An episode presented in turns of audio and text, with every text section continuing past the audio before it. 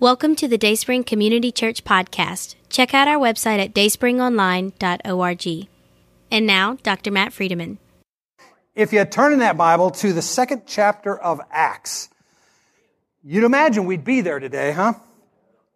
And so some of you are wondering, because you don't regularly come to church here, what is this Pentecost thing you keep talking about? So let me just uh, bring you up to date. Uh, after Jesus was crucified, they stuck him in a hole, and he came out of that hole on the third day, it says, and showed himself across the next 40 days to the believers. And then what it says is that he ascended into heaven. We're going to talk about that just a little bit today. And uh, as he goes to heaven, uh, they are told, those disciples are told to go to Jerusalem and wait because God's going to do something extraordinary in the midst. So they go to Jerusalem and they, they get a room. If you go to Jerusalem today, they say this, this is the room or this is something like this or something akin to this is the kind of room. And so you can actually go to a place that might have been kind of like that room. And, and so you can be in that room. Then what happened is uh, tongues of fire and the sound of a rushing wind came and they were filled with the Holy Spirit. And then what I love about this is the guy that denied Jesus three times, it says of him in verse 14, he stood up. He stood up, he raised his voice, and he declared to them, and he quotes some scripture. And the scripture he quotes to them is out of Joel. When he gets done with that, we already read that today. That's the first thing we started with was that passage out of Joel. When he got done reciting Joel, he begins our passage for the day, which is Acts chapter 2, verse 22 and following. And we're so very grateful that we have a reader here today that is willing to read that for us. Thanks so much, much Angel. Appreciate that. Would you please stand in reverence to the Word of God and let's hear what Peter said that day.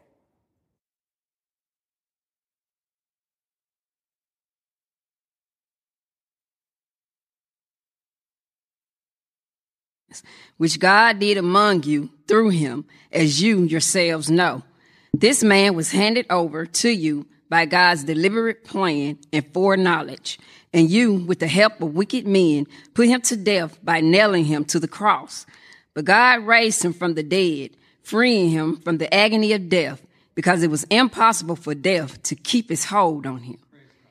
David said about him, I saw the Lord always before me because he is at my right hand. I will not be shaken. Therefore, my heart is glad and my tongue rejoices.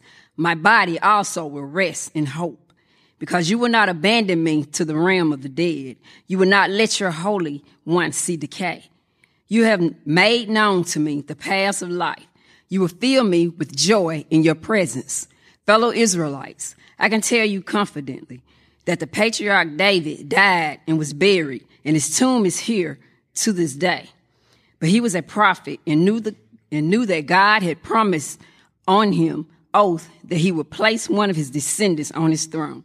Seeing what was to come, he spoke of the resurrection of the Messiah, that he was not abandoned to the realm of the dead, nor did his body see decay. God has raised this Jesus to life, and we are all witnesses of it. Exalted to the right hand of God, he has received from the Father the promised Holy Spirit and has poured out what you now see and hear. For David did not ascend to heaven, and yet he said, The Lord said to my Lord, Sit at my right hand until I make your enemies a footstool for your feet. Therefore, let all Israel be assured of this God has made this Jesus, whom you crucified, both Lord and Messiah. When the people heard this, they were cut to the heart and said to Peter and the other apostles, Brothers, what shall we do? Peter rep- replied, Repent and be baptized, every one of you, in the name of Jesus Christ for the forgiveness of your sins, and you will receive the gift of the Holy Spirit. The promise is for you and your children, and for all who are far off, for all whom the Lord our God will call. With many other words, he warned them and he pleaded with them, Save yourselves from this corrupt generation.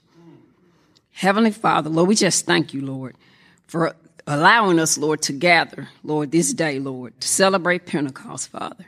Father God, we just pray, Lord, that you just loose your Holy Spirit up in us, Father. Lord, give us the holy boldness and the obedient spirit, Father, to leave out of the, this building, Father, and go out into this dying, hurting world of darkness, Father, and to be your light and to spread your gospel, Lord, to those who don't know you, Father. It's in Jesus' precious and mighty name we pray. Amen. Amen. Thank you, Angela. You may be seated. Thank you. So I call this passage Jesus in a nutshell. If you just want to know just a quick outline of what he did on planet Earth and what he's doing today, this is a great passage to go to. Uh, first off, it talks about Jesus, the miraculous. I find it fascinating that when Peter starts talking about this Jesus, the first thing he mentions is that, well, let me just read to you again. Men of Israel, listen to these words. Jesus the Nazarene, a man attested you by God with miracles and wonders and signs which God performed through him in your midst, just as you yourselves know. So Jesus was a miracle worker. And those miracles were signs that pointed to Jesus. Now, I want to be careful with miracles, but I want to be so careful that I don't expect in my life and I don't allow God to work them through me. Do you know what I mean by when I said that? Miracle, miracles can be really the kind of thing that people get feeling funny about. And we shouldn't feel funny about them. We should expect that the supernatural flows through the woman and through the man that God has supernaturally endowed with His Holy Spirit. We should expect miracles. And we ought to want miracles. But I want to be careful. We never put our accent on the miracles. We don't want to be so miracle focused that we forget we're supposed to be Jesus focused. Uh, we, uh, this, uh, this fall, the seminary president, uh, Matt, friend of mine, he's been up here a few times preaching, is going to be teaching on spiritual warfare. I, I recommend you take the class. You'll love it. But I want to be careful with spiritual warfare. I want to be careful with demons and devils and all those sorts of things. I want to say they do exist. And you got to take them seriously. You got to take them carefully. But having said that, I don't want to put my focus on the devil. I don't want to put my focus on anything other than what scripture tells me to put my focus on. And that is, do what? Focus on Jesus. Because there's a lot of people today that want to go crazy about miracles and with signs and with wonders and with spiritual warfare and with this whole thing of devils. And pretty soon what happens is you forgot. He wants you to be holy as He is holy. He wants you to have the character qualities that He has. That's the gospel that we could be like Him. The gospel's not that we could defeat the devil. By the way, you can defeat the devil. But it's going to be by focusing on Jesus. Fix your eyes upon who? Jesus. Not on miracles. Not on signs. Not on wonders. Do I want them to happen? You bet. Do I pray that they happen? You bet. What's the greatest miracle? I love Stanley Jones. I've, I've read this to you at least two or three times from this pulpit. But one of my favorite passages of literature, of Christian literature across the ages, one of my favorite passages is one I'm about ready to read you. I love this. Here, says E. Stanley Jones, missionary to India. Here's the central miracle of Christianity. Christ. The central miracle is not the resurrection or the virgin birth or any of the other miracles. The central miracle is just this person, for he rises in sinless grandeur above life. He is life's sinless exception, therefore, a miracle. Now, you turn from that central miracle towards these lesser miracles. Well, they become credible in the light of his person. Being what he was, it would be amazing if he did not touch blind eyes and make the lame walk.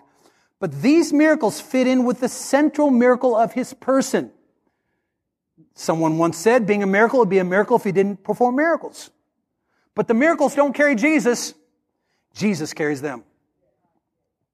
The whom carries the what? The person carries the manifestation. You say miracle apart from him and it gets confusing. And by extension, that whole spiritual warfare thing, demons and devils and, and, and heavenly councils, you say all that apart from Jesus and it gets weird fast. But you say miracle with Jesus and it all of a sudden makes sense.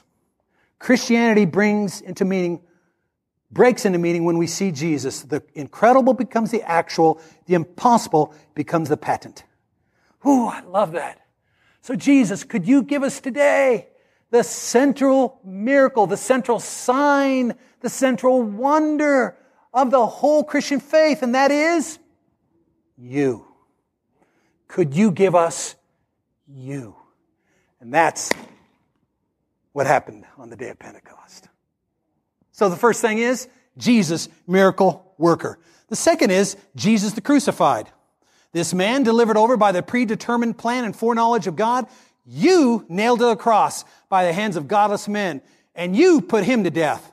Verse 36, jumping ahead. Therefore let all of Israel know for certain that God has made him both Lord and Christ, this Jesus whom you crucified. I imagine a big bony finger. I don't know Peter had big bony fingers or not. But I imagine him going down on the front row because, you know, some people, unlike right now, sit on the front row. You put him to death. But it's true of every single one of us today. You. You. You put him to death. You put him to death. Hey, don't feel confident. You did. You did. You put him on the cross. Oh, can you imagine how sobering that would be? I think this whole collective thing is important for us to live up to. I think we can take it too far, but I don't think we usually take it far enough. Most of you who have uh, lived in Mississippi remember this story. It needs to be repeated from time to time. There was a boy, 14 years of age, that on August 28th of 1955 died. He was lynched because he was accused of approaching a white girl in a grocery store. So he was abducted, he was beaten, he was mutilated, he was shot in the head. Then they, just to be cruel, he's dead for crying out loud. Well, yeah, whatever. Let's wrap him up in barbed wire. Let's put a 75 pound metal fan around his neck. And let's throw him in the Tallahatchie. His mother, as you might imagine, she's from Chicago. She hears about this and she just, it just breaks her heart. So they say, well, we're going to have a, going to have a funeral. She says, well, let that funeral have my son's body there, laying in a casket, just like they found him at the bottom of the Tallahatchie. Nope. Don't dress him up. Don't make him look good. Don't do something to his face. Just leave him just like that. And some of you have seen pictures of this. It's horrifying. It's ugly. And she knew it, and she wanted all the world to have that displayed so that we would learn what it is that we could do down here in the deep south to a person when we decide we don't like that person or something that they've done. She says, I want all the world. Her direct quote was, I think everybody needs to know what happened to Emmett Till. 50,000 people on Chicago's South Side walked past that casket. Magazine, I believe the magazine's name was Jet ran photos of the body so that all America could see it and collectively shudder. Guys, that's not unlike the cross. Peter sticks the casket right in front of their face and he says, Look, you did this. You did this. They're going to say, Not me, man. I wasn't there. Anybody here a sinner? It was your sin and mine that put Jesus on the cross. I'm mindful of uh, Malcolm Muggeridge talking about this with Paul. A public relation guy is talking to Paul. And he's saying, Hey, Paul, you know, in order to make this faith go, we're going to have to have a symbol, something that we can show all the world. Hey, this is who we are. Paul says, got a great idea for a symbol. What?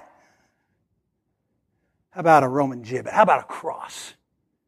And the public relations guy goes, no, no, no, no, no, no, we can't use a Roman torture execution deal. No, no, no, no, no. That doesn't work. We need a symbol for the faith. Paul says, I know, the cross.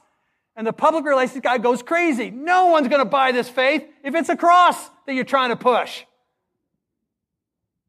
Paul says, yeah, let's use it anyway. And it's still working. Some of you have them around your neck today, little crosses.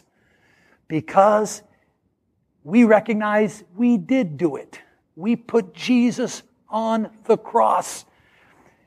And Paul says, just like Peter says, just like any preacher today will say, and Jesus died on that cross because he desperately loved us and wants us to have a chance at abundant life.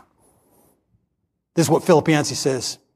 Isn't that what God did at Calvary? The cross that held Jesus' body naked and marked with scars exposed all the violence and injustices of, of this world. The cross revealed what kind of world we have and what kind of God we have it's a world of gross unfairness, but God is a God of sacrificial love. And Peter wanted them to know it that day. Jesus the miraculous, Jesus the crucified, now Jesus the resurrected. Verse 29. Brethren, I may confidently say to you regarding the patriarch David that he both died and he was buried and his tomb is with us to this day. And so, because he was a prophet and knew that God had sworn to him with an oath to seat one of his descendants on his throne, he looked ahead and spoke of the resurrection of the Christ, that he was neither abandoned to Hades, nor did flesh suffer decay. This Jesus God raised up again, to which we are all witnesses. We saw him just 10 days ago. We saw him. And we're telling you we saw him. He lives. He's alive. For centuries, people in Europe looked out across the Atlantic Ocean and just wondered, is there anything out there? Is there anything beyond our world, beyond that water? And the most brilliant minds of their day said, nope, there's nothing out there. In fact, probably somewhere out there you fall off into some abyss. And so Spain had a coat of arms, and on the coat of arms of Spain was the national motto of Spain, which was Ne plus ultra. Ne plus ultra means there is nothing beyond. That's Spain's national motto. There's nothing beyond. This is it. One day, Columbus and three ships left. They were gone a long time. But eventually, those sails of those three ships showed up again. And the crowds went crazy. they, they shouted for joy. Woo! Apparently, Apparently, it's not ne plus ultra. And so the king of Spain, once he found out from Columbus and all the rest of them that there's a glorious Pentecost, I mean, that, that's what they were told. There's a glorious paradise out there. You can't believe what we've seen. We've got to go for it. And the king of Spain decides, all right, we're going to change our motto now. Apparently there is something else out there. They changed the motto from ne plus ultra to plus ultra. There is more beyond. Y'all, that's what the resurrection's about. You're going to die. Everybody here is going to die. We've had people in this congregation die this year. Guess what? There is more beyond. And it was proven in Jesus Christ. There is more beyond. The Pharisees believed it, but they'd never actually seen it. Now everybody has a chance to see it. This isn't just a theory. This isn't just good theology. This isn't just good Judaism. Oh my goodness. This is reality. There is life beyond death. There is plus ultra. Say that word, plus ultra. Oh, there is more beyond. And Peter wanted them to know it that day. There is more beyond death. There is more beyond your sin. Anybody want to tap into that? Oh, that's the possibility of a relationship with Jesus Christ. So the next thing is simply this. Jesus is enthroned. And we don't put much emphasis on this at Dayspring. We probably need to repent from that. we probably need to throw a party getting ready for a party. Is there such a thing? A party getting ready for a party? Uh, have a little warm up act here. Well, let me tell you when the warm up act comes. It comes 10 days before. So, probably land on a Thursday, I'm thinking. So, not last Thursday, but the Thursday before last is the day of ascension. And we ought to celebrate that. And almost no one pays any attention to that. We like here paying big attention to Pentecost. Most churches don't. We, we kind of like doing that. Maybe we ought to be a really strange church and throw a mini party before the party on the day of ascension. Because you got to admit, it's kind of big stuff. You're talking to Jesus. He says, all right, got to go. And then someone shows up and says, uh, hey, why are you looking up there? I'm thinking, that's the dumbest question maybe in human history. What do you mean? I mean, it was an angel, but still. Well, you don't see that every day. You don't see a man elevate into the clouds. Now, we know what happened on one side of the clouds. Uh, it, it talks about that in Ascension in the first chapter. We see Jesus right in front of our eyes, lifted up from planet Earth to take his seat as the King of Kings and the Lord of Lords, right there at the right hand of the Father. Those present on the Ascension Day can give an account of what happened on this side of the clouds. Did you know we know what happened on the other side of the cloud? We actually have a guy named Daniel in the Old Testament that tells us the view from the other side of the cloud. Now I dig this. I love this. We can see in Acts 1 what happened on this side of the cloud. He goes into the clouds. We don't see him anymore. And someone comes up and says, Hey, why are you still standing around looking up? Get going. Get moving. We see, we know from Daniel what happened on the other side of the cloud. Can I read it to you? Behold, says the prophet Daniel, the clouds of heaven and one like a son of man was coming. I'm looking at it from the other side of the cloud now. The prophet Daniel sees it from the other side of the cloud. And he came up to the Ancient of Days as presented before him. And to him, to Jesus was given dominion, glory, and a kingdom that all peoples, nations and men of every language might serve him.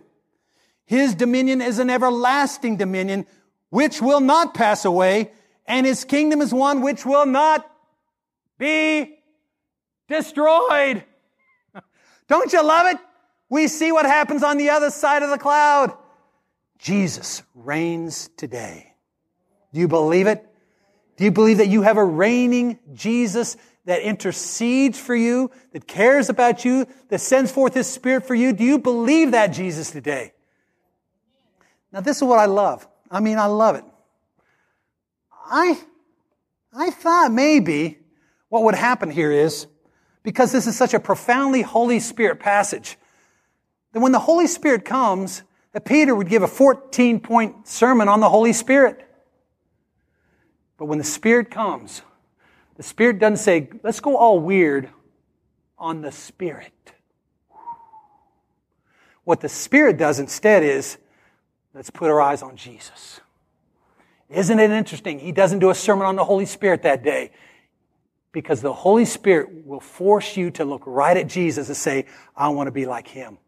I want to receive Him. I want to move for Him. I want to glorify Him. And that's what the Holy Spirit does. I think I told you the other day, I don't know, John, John Oswalt, I don't know, John, why there aren't more great Holy Spirit books written. And he says, because, Matt, the Holy Spirit doesn't draw attention to himself. The Holy Spirit draws attention to Jesus. And I love that about the Spirit of God. And if you have the Holy Spirit today, guess what? Your life will be focused on Jesus. That's what the Holy Spirit does for us. I just love the thought that the Holy Spirit can make us look at Jesus like never before and want to become like him. Now, the last thing is this Jesus' salvation. Now, when they heard this, they were pierced to the heart. By the way, can I say just a real quick thing on pierced to the heart? Love this.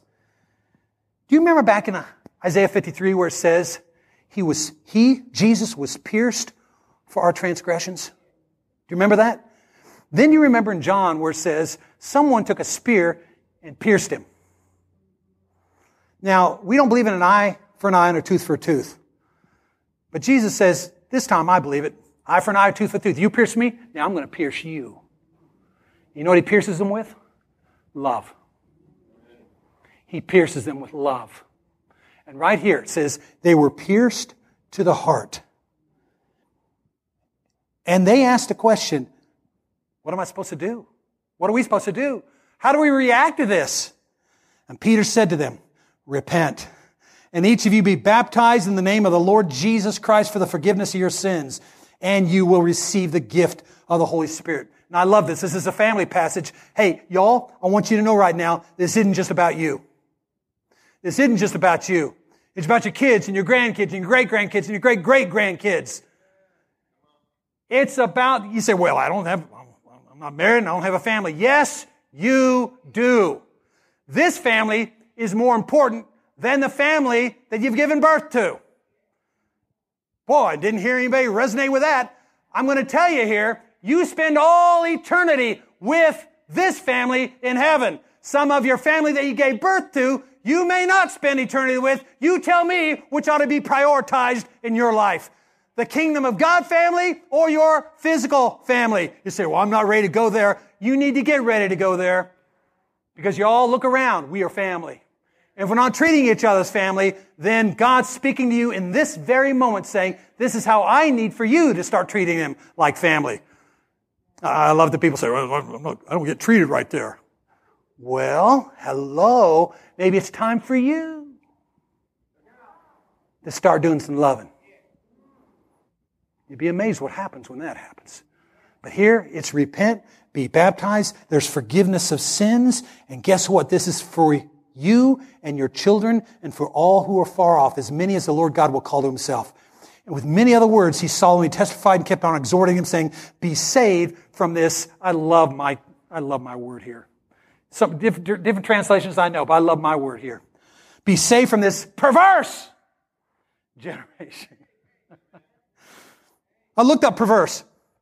I looked it up in the Greek and the Hebrew. I looked it up in the English. It means warped, crooked, curved, bent out of shape. Hey, anybody think you're living in a culture like that right now?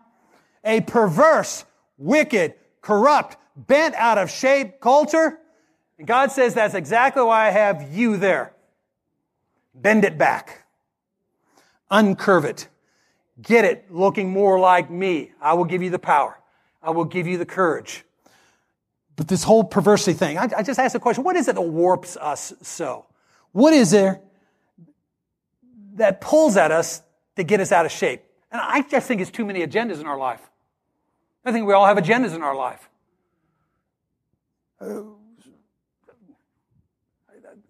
I can't think of a better way to put it than this. I heard this one time. It's like a boardroom. Y'all got a board. Everybody's got a board. By the way, I, I like this idea. Everybody has a board, all right? And you have a Matt Friedman board. That's be mine. You have yours. Matt Friedman board. You, you have the table. So all these important board people come in and sit at your board. So for Matt, there'd be the uh, vocational self. He sits right, right there. The vocational self. The, the, guy that says, okay, I need for you to be working at Dayspring and working at Wesley Biblical Seminary. Okay, that, that's what I do. The next guy over is the sexual self. This is how I need for you to be intimate with your wife. There's a sexual self. And by the way, I don't need for you to be going looking around at, you know, anyway, wife. The next one is religious self. This is how I need for you to keep up your persona in a culture that's looking at you. Then there is the financial self. Oh yeah, I'm going to retire someday. Don't have enough money to retire. I'm getting a little worried. And the financial self says, hey, whatever. Hey, tell that vocational self that we got to get, you know, anyway, that's a financial self. Then there's the family self. There's the other relationship self. There's all these cells. I mean, it's an interesting board meeting every time we have one. There's argument, there's debate. So this is what the kingdom of God is in your heart, there's a boardroom. And around your boardroom, all kinds of cells, you can write in your own. But there's a vocational self, the sexual self, the religious self, the financial self, the family self, the other relationship self, self, self, self. All these. And this is what the kingdom of God is. On this day, Peter came in and said, fire the board. Everybody's fired. Everybody get up, get out. Because the king's here. There's only one guy on this board, and that's Jesus Christ. Jesus is now King of Kings and Lord of Lords. I, I, thought to myself, is there such a thing as an emperor of the board? No. King of the board? Yeah. Here's the king of the board, the Lord of the board. Everybody else gets fired. Go home. Get out of here. And I can just tell you, the sexual self-esteem say, oh, I don't think that's right. I just don't think it's right. And they, they do. They moan, they groan, they gossip, they whine out the door. And Jesus says, now, this is the way it shall be. And if you don't have a life where Jesus is solely the king, solely the Lord of your life, then you get warped and perverse. Now it says, repent. Repent and be baptized. I love baptism, getting plunged into Jesus. Get forgiven of your sins and receive the guidance of the Spirit. And I think Peter that day gets everybody focused on one thing the Lord Jesus Christ. And you, understand what happened after that? 3,000 people that day said, I want in. And there's a, this little ritualistic pools called mikvahs. And they're all dotted around the temple area. We think that's exactly where they went. This wasn't a ritual temp, uh, temple cleansing area anymore. This was baptism for Jesus area. And you'd, you'd, you'd go down some steps and a disciple would have been down there and says, bring on the next one. Palunk. And that is being dipped, being overwhelmed by Jesus, being brought up and knowing your life is forever changed because there's only one King and one Lord in your life now, and that's the Lord Jesus Christ. And what does He want? What does He want? Well, let's just say this. We find a pearl out here. And, uh, let we say, I, I found a pearl out here. I don't want, I don't be confused. I don't want any riffraff getting in on this deal. I found a pearl out there. But I know it's not mine. I know it happens to belong to Dayspring Community Church. So, but I hear a voice say, yeah, but they don't quite get how important this pearl is, how nice this pearl is. Once they know, so, Matt, pay any price they want you to pay. So I go to the board. I say, hey, board, Dayspring Community Church board, I want to buy this pearl. And Henry Greer is the guy that decides to speak up. So I said, all right, Henry, I, I'd like to know how much? How much for this pearl? He says, well, Matt, it's going to be everything you got. All right. So I reach in and I got some change here. Of course, I know he knows I got more than change, so I reach into my wallet and get out some folding money. I give him that. He says, Is that all you got? I said, Yeah, pretty much. And he says, uh, Let me see that wallet again. I take out, it's a money clip. I take out my money clip. He says, uh, Oh, I'll, I'll take those credit cards too. I said, Whoa, whoa, whoa. They're debit cards, Mr. Henry. I says, Oh, I know. I want your debit cards. And then I say, Well, that's it. That's all I got. He says, Yeah? What else do you got? I said, Well, I, uh, as you know, I, I drive this car. He says, Oh, you got a car? Oh, yeah, yeah, yeah, you got a car. Says Mr. Henry, I'll take the car. I says, Whoa. Now, I got this voice going on back there, pay any price, pay any price, pay any price. I'm thinking, Whoa, now he's got, I said, Mr. Henry, that's all. That is all I've got. He says, What else you got? He says, where do you drive the car to? I said, home. He says, oh, you got a house? You live in a house? And Mr. Henry knows I live in a house.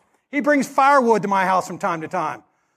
He knows I got a house, but he's just letting this thing draw out as painfully as it possibly can. He says, well, then we'll take the house. I said, whoa, okay. You got my house, you got my car, you got my cards, you got my bills, you got my change.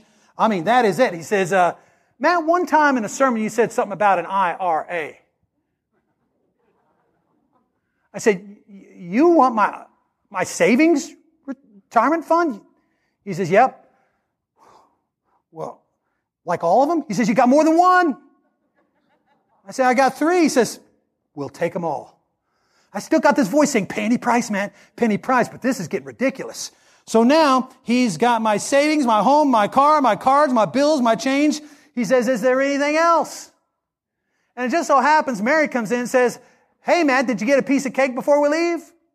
He, he says, Who's that? Now he knows who that is. He's just trying to be a stinker now. He said, That's my wife. He said, We'll take her. I said, Man, what are the kids going to say? You got kids. We'll take the kids. I'm thinking, huh? I don't know. So now he's got my kids, my wife, my savings, my home, my car, my cards, my bills, my change. I said, that's it. That's all I've got. He says, nope. There's one other thing. You.